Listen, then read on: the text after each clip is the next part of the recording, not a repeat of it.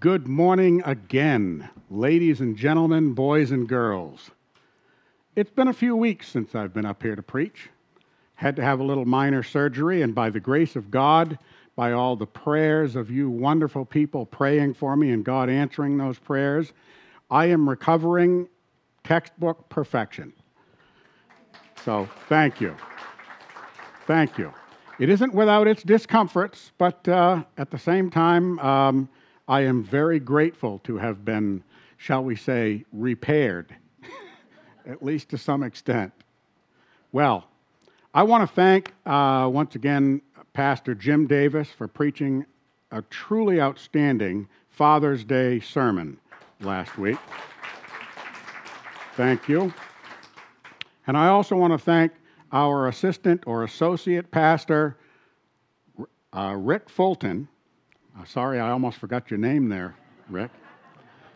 That's kind of scary. You know, it's some. I, this head has been knocked around so much; it's it, it's pretty scary. I've gone to introduce my wife, and she can attest to this. I've gone to introduce my wife to someone and had to go, my wife. so don't be shocked and surprised if I do a little stumbling and bumbling and uh, misspeaking. It's almost my trademark at this point. Uh, but anyway, I'm so happy to be back up here, and by the grace of God, you're going to get a good message this morning. Amen. Amen. All right. Quick prayer. Heavenly Father, we thank you for again for all of this. I ask for your blessing on this. Help me to say the right words and not to say the wrong words. Help me to stay on track. In Jesus' name, amen. So we are in the resurrection time. It is the very day of the resurrection in, that we are in right now. As you know, many of you know, if not all of you know, we have been going through the Gospel of John fairly slowly, you might say. We've been doing it since January of 22. We are now going to be closing the next to last chapter of the Gospel of John. And in fact, this is a resurrection account. This pot is packed full. I'm going to let Scripture do a lot of the talking for me here. I hope you will agree with that strategy when I'm done. If you don't, you can insult me and send me nasty grams if you like. It's up to you. I can take it. I can take it. All right. Let us begin with verse 19 of John chapter 20. And now, we often read this together. You can read it with me aloud, or you don't have to. You can just sit there and listen. It's up to you. I'm going to try to read it correctly. Now, when it was evening on that day, the first day of the week, and when the doors were shut where the disciples were together due to fear of the Jews, Jesus came and stood in their midst and said to them, Peace be to you. Shalom Aleichem. Evening on that day, it's the Lord's day. It's Sunday. That's the first day of the week. Okay? A lot of you know that. When the doors were shut, it's talking about the words here indicate that the doors were not just closed, they were latched, probably locked. Why? Well, because they, it says, due to the fear of the Jews. Now, I've straightened this out many, many times preaching through the Gospel of John. Everybody in that room was a Jew. okay, so it wasn't for fear of themselves. When the Apostle John, who I believe wrote this, says the Jews, it's not, he's not uh, making an anti Semitic statement. They're all Jews. He's not self hating Jew. This term he is using is about the Jewish leadership of the Sanhedrin, the Jewish leadership of that era of Judaism. They were not nice, decent people, as a general rule of thumb. So they're living in fear. Why? Because their Lord and Savior, who they've, been, they've given the last three years of their life, given up everything to follow, has just died. And they don't know yet at this juncture, they will in a minute, spoiler alert, that Jesus has risen. So, suddenly, Jesus, somehow, we don't know how, in his resurrected body, is standing in their midst. Doesn't say anything about opening the door or anything. We don't know how this happened. He'd be standing in their midst. And he says to them, Peace be to you. Shalom Aleichem. Verse 20. And when he had said this, he showed them both his hands and his side. The disciples then rejoiced when they saw the Lord. So often, Scripture is so understated. Don't you think? He has just suddenly appeared like he has been, I almost hate to use this term, it seems a little sacrilegious, like he's been beamed down from the Starship Enterprise in their midst. I don't know if there was that funny little noise of sound effect that they make on Star Trek. I'm pretty sure there wasn't. I don't think they would have gotten that anyway. But the fact is, put yourself in that situation. Suddenly, the Lord appears in your midst. So, when it says that they rejoiced, I would, you know, I wasn't there, I can't find it in the Bible, but I would just about guarantee you that they were, wow! and making all kinds of noise. And so he's basically saying not only is he greeting them, shalom, that's another, you got to realize that pretty much all of them scattered when Christ went to the cross. So they might have thought for a second, if this really is the Lord, he's not very happy with them. Can you imagine? They ran away.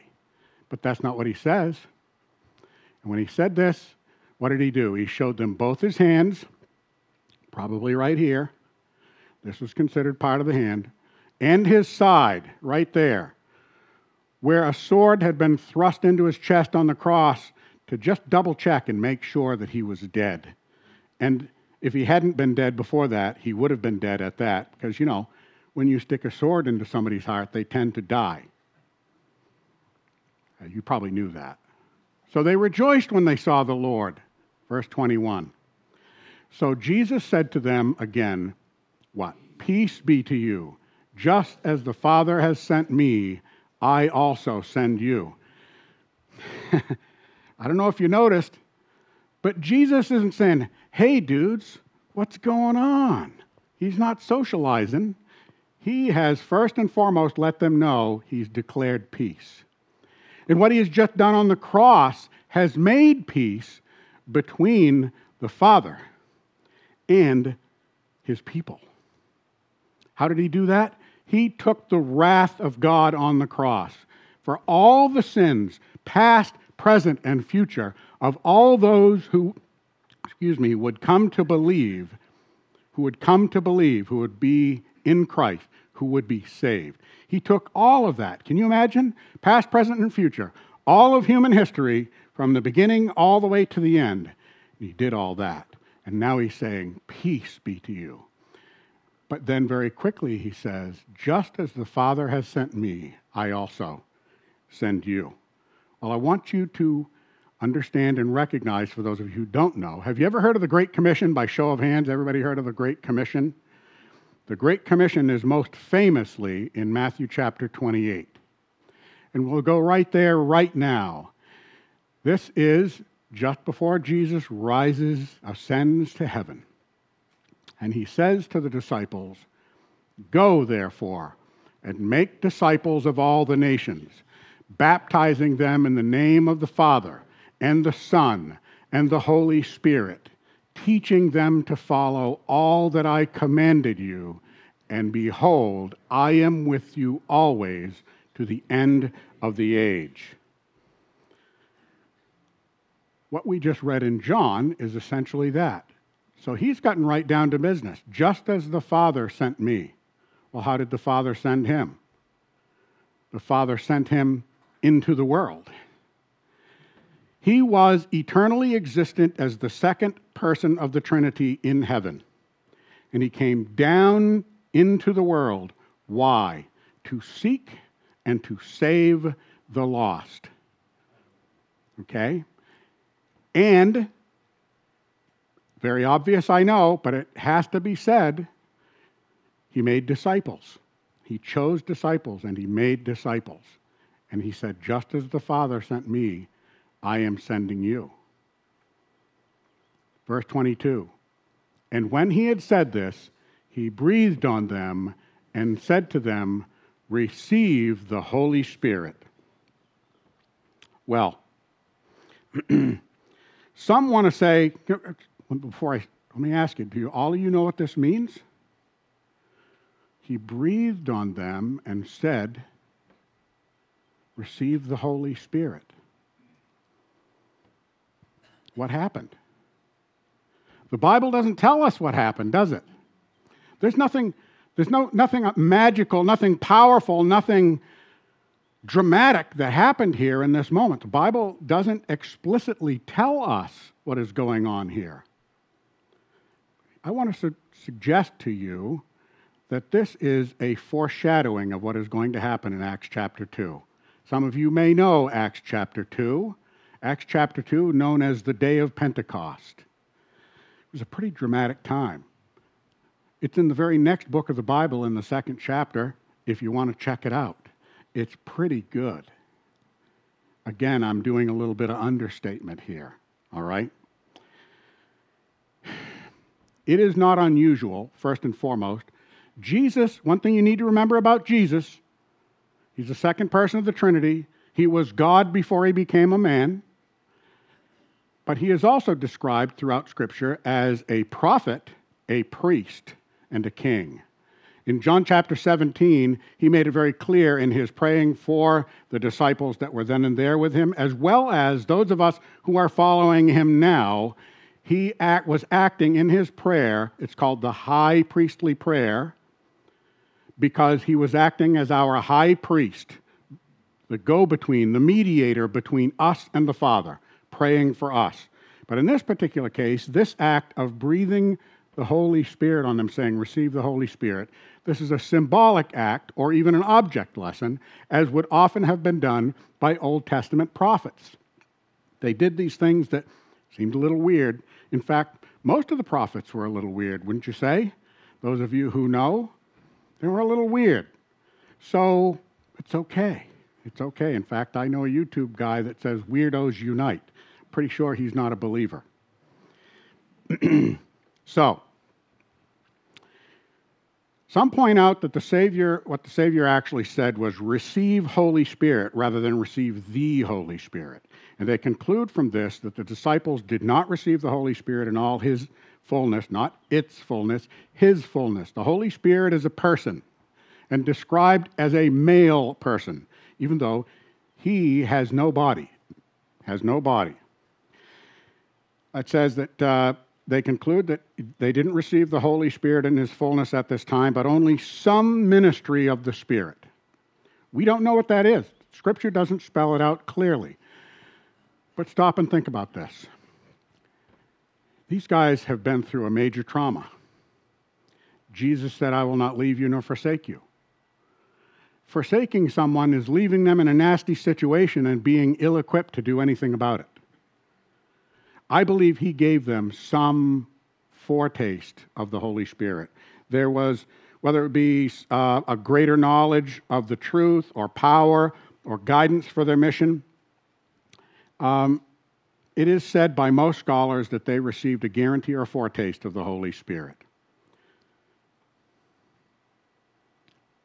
Oops, before I move on to that, Luke 24, 44 through 49 is another case in the Gospels of the Great Commission.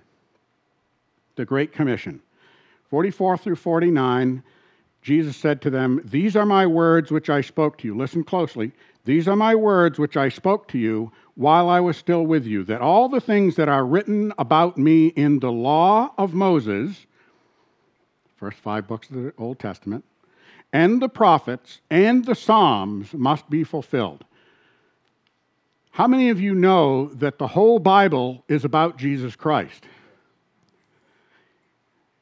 How many of you know that Jesus is God? That he always has been God?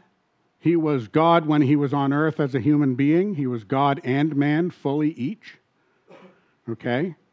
So he says that the prophets uh, and Psalms must be fulfilled, what was written about him. Then He opened their minds to understand the scriptures. Who else could do that but God? He opened their minds to understand the scripture. Has that ever happened to you? Some of you who have been reading the Bible for a while, like me, maybe you've been around a while, have you ever opened the scriptures? And I'm going to ask for a show of hands. Read a familiar piece of scripture and suddenly had something be revealed to you that you hadn't noticed before. Okay? I'm pretty sure it's about the same thing going on here. These guys had heard the scriptures. The Old Testament scriptures were being read, but they were seeing it in a particular light, the way the teachers were showing them. Jesus is revealing to them the full truth of the scriptures. So now they're going, Oh, you ever have one of those moments? Oh. Well, and he said to them, So it is written, that the Christ would suffer and rise from the dead on the third day. What has just happened? He suffered and died, and he's just risen on the third day. This is the third day right here that we're talking about. All right? Verse 47 and that repentance for forgiveness of sins would be proclaimed in his name. Whose name? Jesus, the Christ. That forgiveness of sins would be proclaimed in his name to all the nations, beginning from Jerusalem. Beginning from Jerusalem. Where are they now? Jerusalem. Okay? Verse 48 You are witnesses of these things. Who? Who are witnesses of these things? The folks who are there on the spot are witnesses of these things. And behold, I am sending the promise of my Father, capital F, God the Father, upon you. Speaking of the Holy Spirit, breathing of the Holy Spirit. You know that the breathing out of the Holy Spirit that's reminiscent from Genesis 2, verse 7, of God breathing life into Adam. You know that? It's also from Ezekiel 37, I think, if I remember correctly. But anyway, I digress. No rabbit trails this morning, Stan. Let's try to keep it straight. I'm going to do my best. There's so much here, so, so much here. And he said, And behold, I am sending the promise of my Father upon you. But, but, what's the big but here?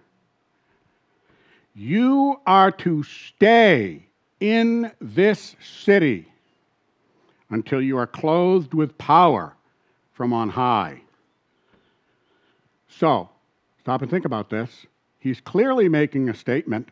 He's made statements that the breathing out of the Holy Spirit here is not the full delivery, it's not the full package of the Holy Spirit on his disciples. In Luke, uh, excuse me, Acts 1, 4, and 5, it says, Gathering them together, he commanded them not to leave Jerusalem, but to wait for what the Father had promised. Jesus says, Which you heard from me. For John baptized with water, but you will be baptized with the Holy Spirit not many days from now. So he's giving a foreshadowing, a foretaste, a declaration. It is clear from John chapter 7 verse 39 that the Spirit could not come in his fullness until Jesus was glorified. That is, until he had gone back to heaven, because he says that there. For this ministry, Jesus provided the Holy Spirit and the commission. Remember, we mentioned the Great Commission? And the commission to proclaim the forgiveness of sins. Do you know that we have that same mission?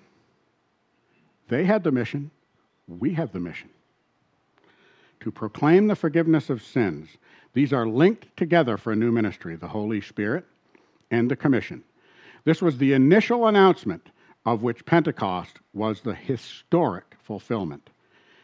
The descent of the Spirit on the church at Pentecost brought the proclamation by Peter to his hearers when Peter said, Repent and be baptized, every one of you, in the name of Jesus Christ so that your sins may be forgiven. So, how are sins forgiven? By believing and obeying Jesus. There's nothing magical or supernatural about being baptized, it is a public declaration. But why is it important? Scripture says it's important. It's one of the ordinances. It's important, but it's not supernaturally important. The thief on the cross who died next to Jesus, he wasn't baptized. He didn't have the opportunity. He had an exemption, shall we say. Special circumstances, shall we say. But Jesus still said to him, This day you will be with me in where? Paradise. Paradise. This very day, he said to that thief. So repent and be baptized, every one of you, in the name of Jesus Christ, so that your sins may be forgiven, Peter preached in Acts chapter 2, verse 28. The words of Jesus emphasize that the Holy Spirit is bestowed on the church. Why? To empower an effective application of the work of Christ. Just as the Father sent him, he is sending his disciples. And just as the Father sent him and he sent those disciples, he is also sending us to do what? We just read it to seek and save the lost, to go and make disciples. All right.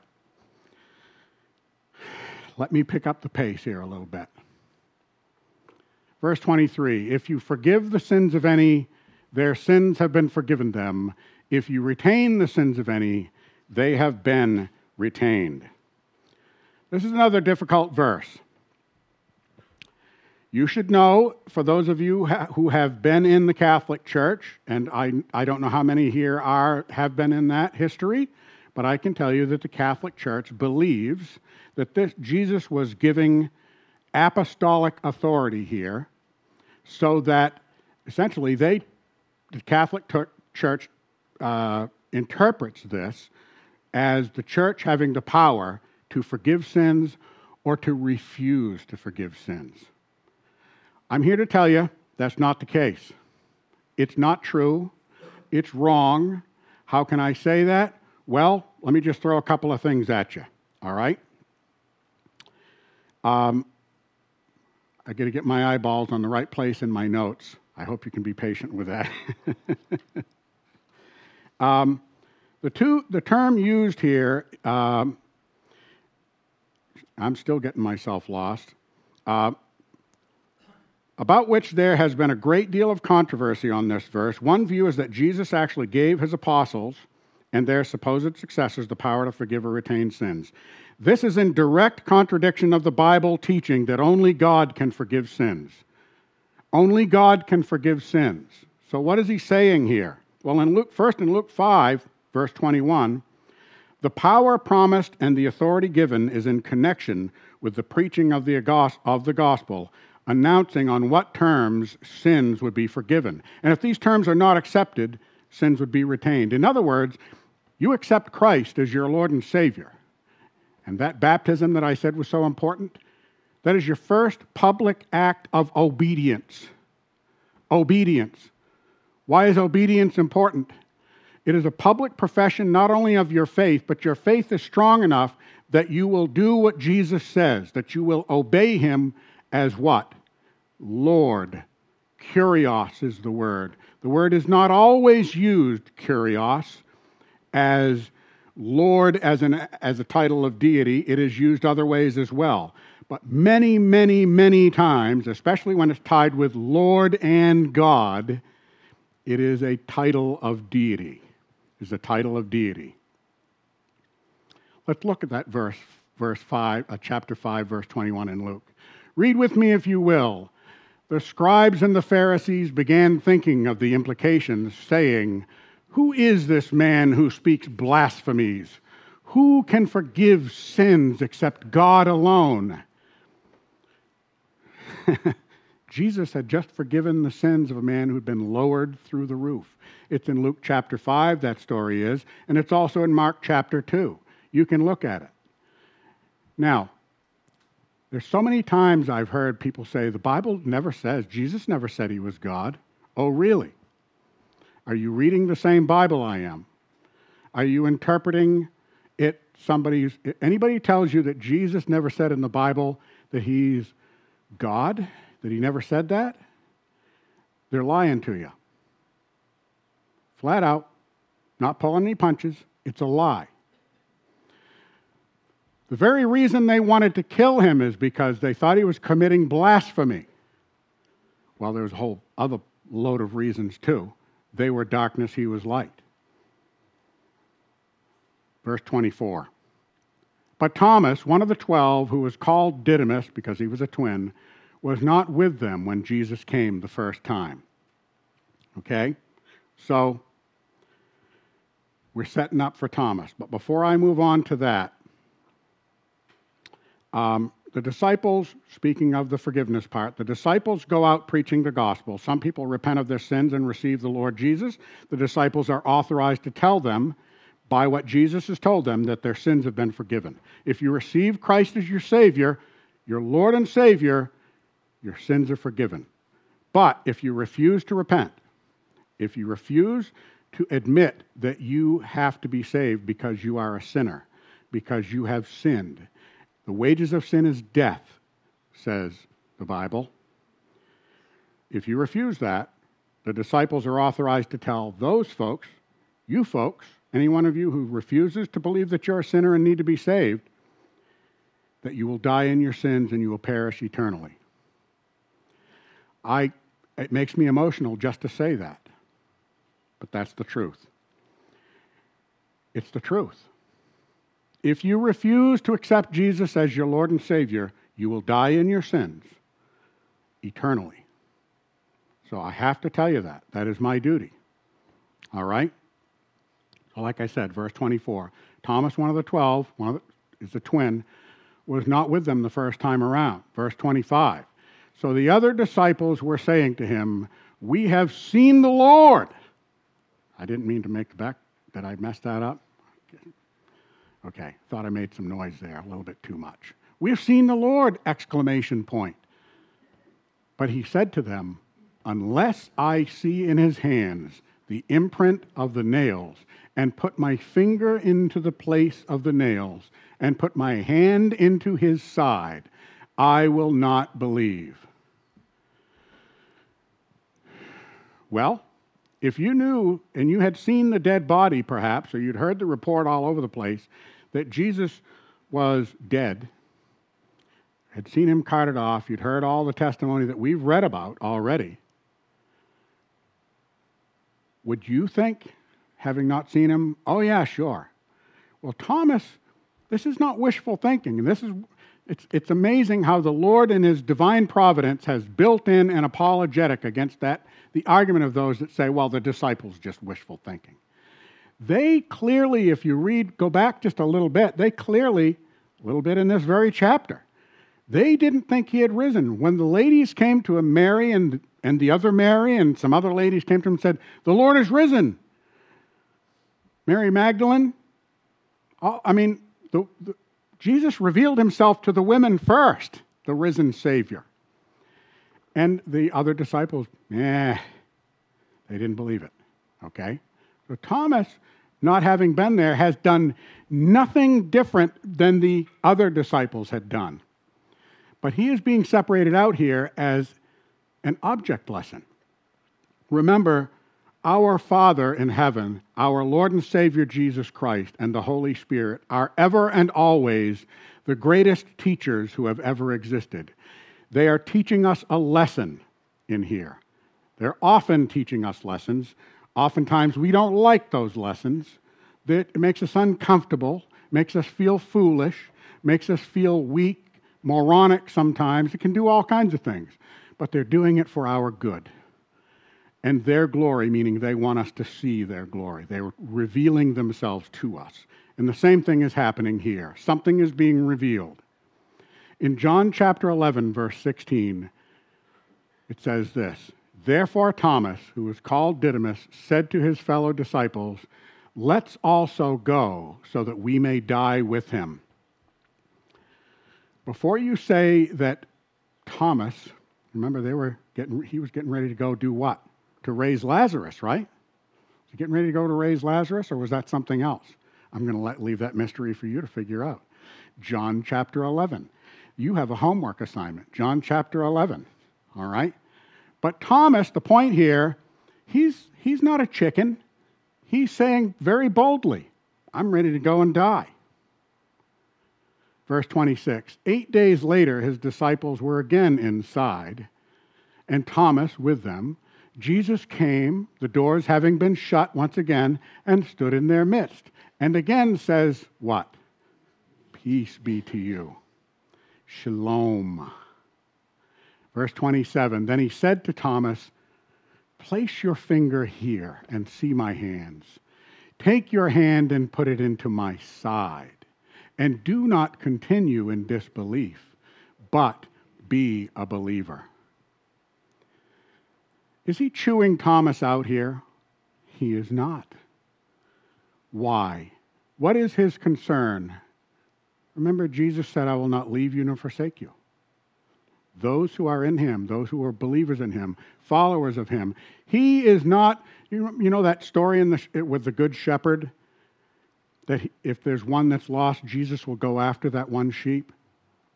It's kind of what he's doing here, okay? So,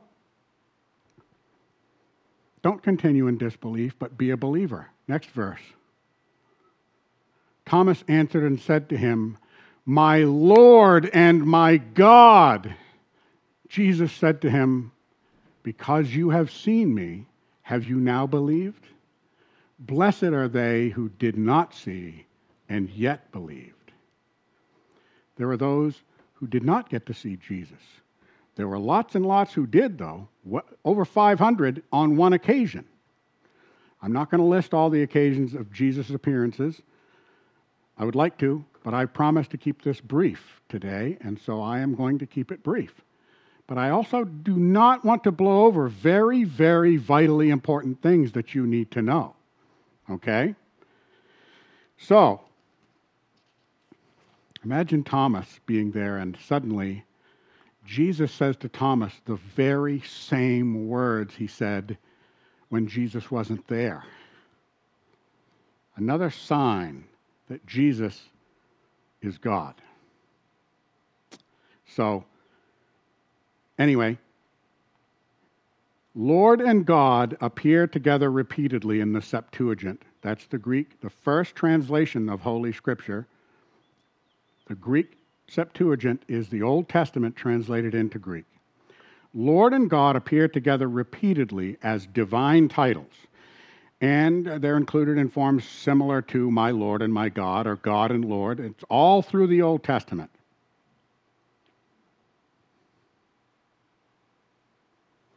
Look at this John chapter 10, verse 33.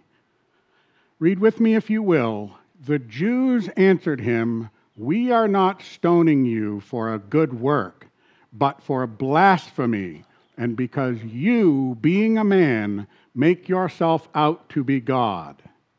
Okay, why am I bringing this up? Because Jesus was, is, always has been, never at any point in time did he ever stop being, even for a moment, God. And he was making claims to be God. There's an argument from that case right there. Deuteronomy 6 4. Hear, O Israel, the Lord our God, the Lord is one. You know what that's called? The Shema. The Shema. Jews knew it by heart, they said it all the time. Hear, O Israel, the Lord is our God, the Lord is one. Thomas's confession of Jesus as his Lord and God confirms the references to Jesus as God. Right here. In the beginning was the Word, and the Word was with God, and the Word was God. The very first verse of this very gospel, John's gospel. In John chapter 10, verse 30, Jesus says, I and the Father are one one God. I and the Father are one. Okay? This is one of the clearest New Testament texts on the deity of Christ, with Thomas making this claim. Some false religious cults try to explain this away by arguing that Thomas's statement was merely an exclamation of astonishment, that in effect he took God's name in vain. You know, that's what the Muslims like to say? That he actually swore in the presence of, of his Lord and Savior. Do you think that's very likely? No. That argument is ludicrous on its face, makes no sense whatsoever. Such an explanation is unthinkable. However, given the strong Jewish moral convictions of the day, given that, because Thomas said these words to him, that is, to Jesus, this is Thomas, because some people trying to shoot holes in this are saying that Thomas wasn't speaking directly to Jesus. But he was, in fact, if you look at the text, Thomas is speaking directly to Jesus, and Jesus is responding directly to Thomas. We just read it. Here's another one 2 Peter 1 1. Read with me if you will. Simon Peter, a bondservant and apostle of Jesus Christ, to those who have received a faith of the same kind as ours, by the righteousness of our God and Savior, Jesus Christ. Okay, let me back up and just read from uh, the last bit of this. By the righteousness of our God and Savior, Jesus Christ.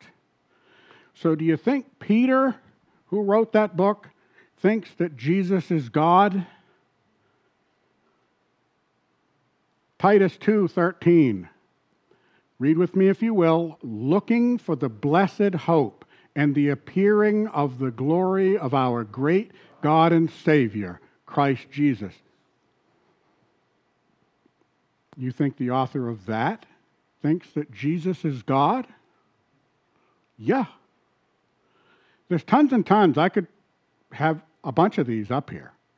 But I just want to show enough to drive home the point. Why do I do that? Just last year, Ligonier Ministries took a poll of what they believed were evangelical Christians. Evangelical Christians. Now, the definition of that's getting a little squishy in recent years, but evangelical Christians are supposed to believe that Jesus is God. According to that latest poll taken just last year, 43% of those polled claiming to be evangelical Christians did not believe Jesus was God. Why do you think that is? They probably came from churches that are afraid to offend people who don't believe Jesus is God, and so they don't teach it. Or the church assumes that people know this. Well, in case you hadn't noticed, I assume nothing. I pound upon the most hardcore basic fundamentals because most, shouldn't even say most, 43% is not most, but a really shockingly high percentage of so called evangelical Christians don't seem to have a clue about the truth of the Jesus Christ they are supposed to be p- placing their faith in. I used to say this repeatedly when I first started the Gospel of John teaching.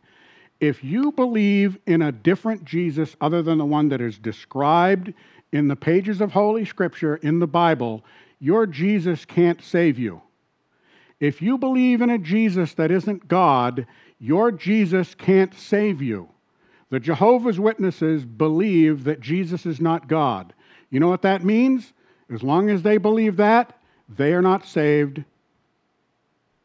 To put it rather colloquially and maybe not reverentially enough, they're toast. They're toast.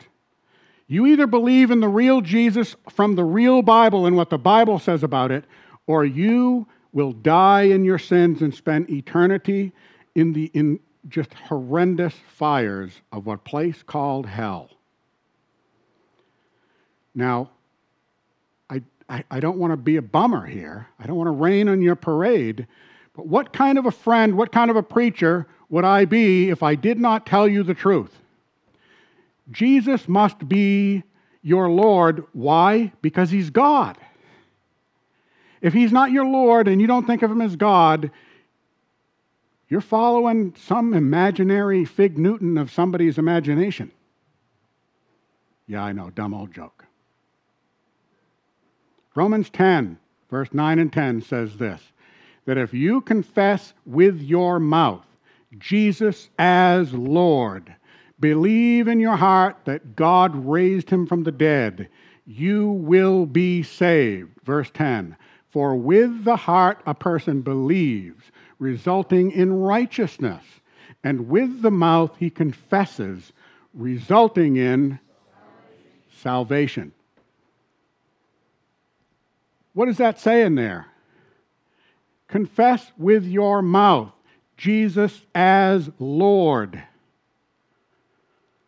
I'm not making this up, people. For a long time, I was under the misgiven idea that Jesus could be my Savior, but I didn't have to do what He said. And you know what?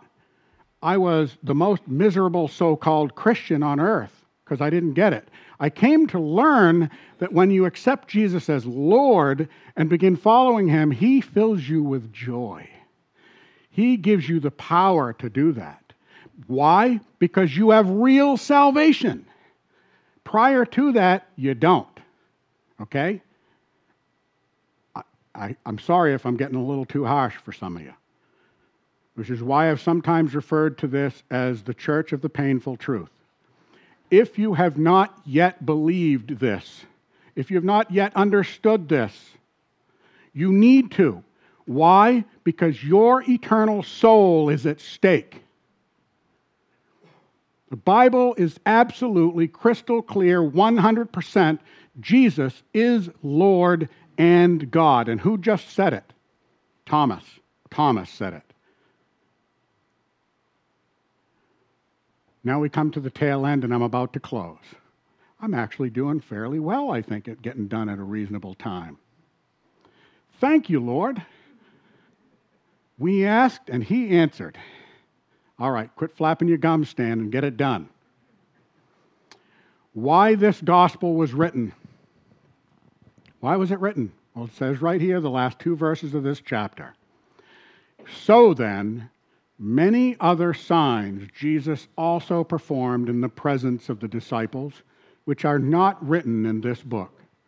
But these have been written so that you may believe that Jesus is the Christ the Son of God, and that by believing you may have life in his name.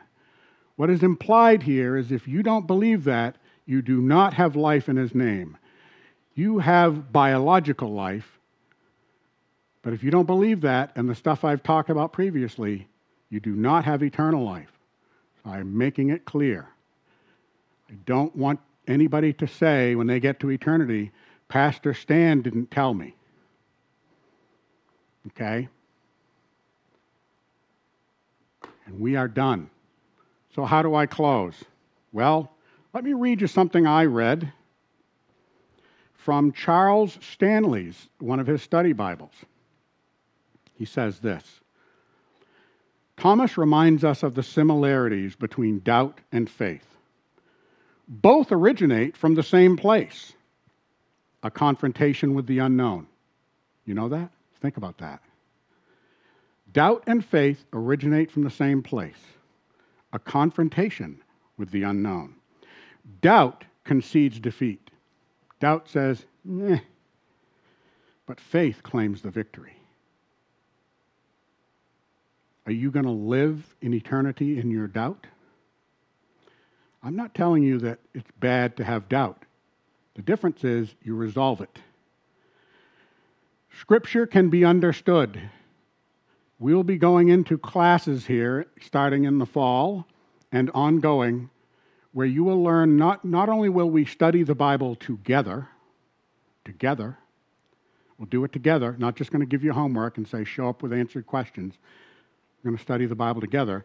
But in the course of that, I'm going to teach you how to do it right to know that you're, interpret, that you're reading and interpreting and applying Scripture properly.